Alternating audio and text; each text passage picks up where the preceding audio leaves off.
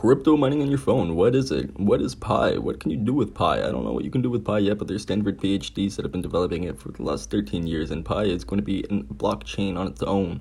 Everything done with Pi is done through its users. It is a decentralized network that allows anyone to vote for what they want.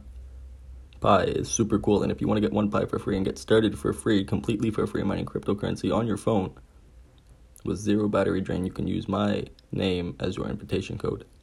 R Y A N S B L O C K, Ryan's Block. Just go to Pi's website and download and use my invitation code as your referral.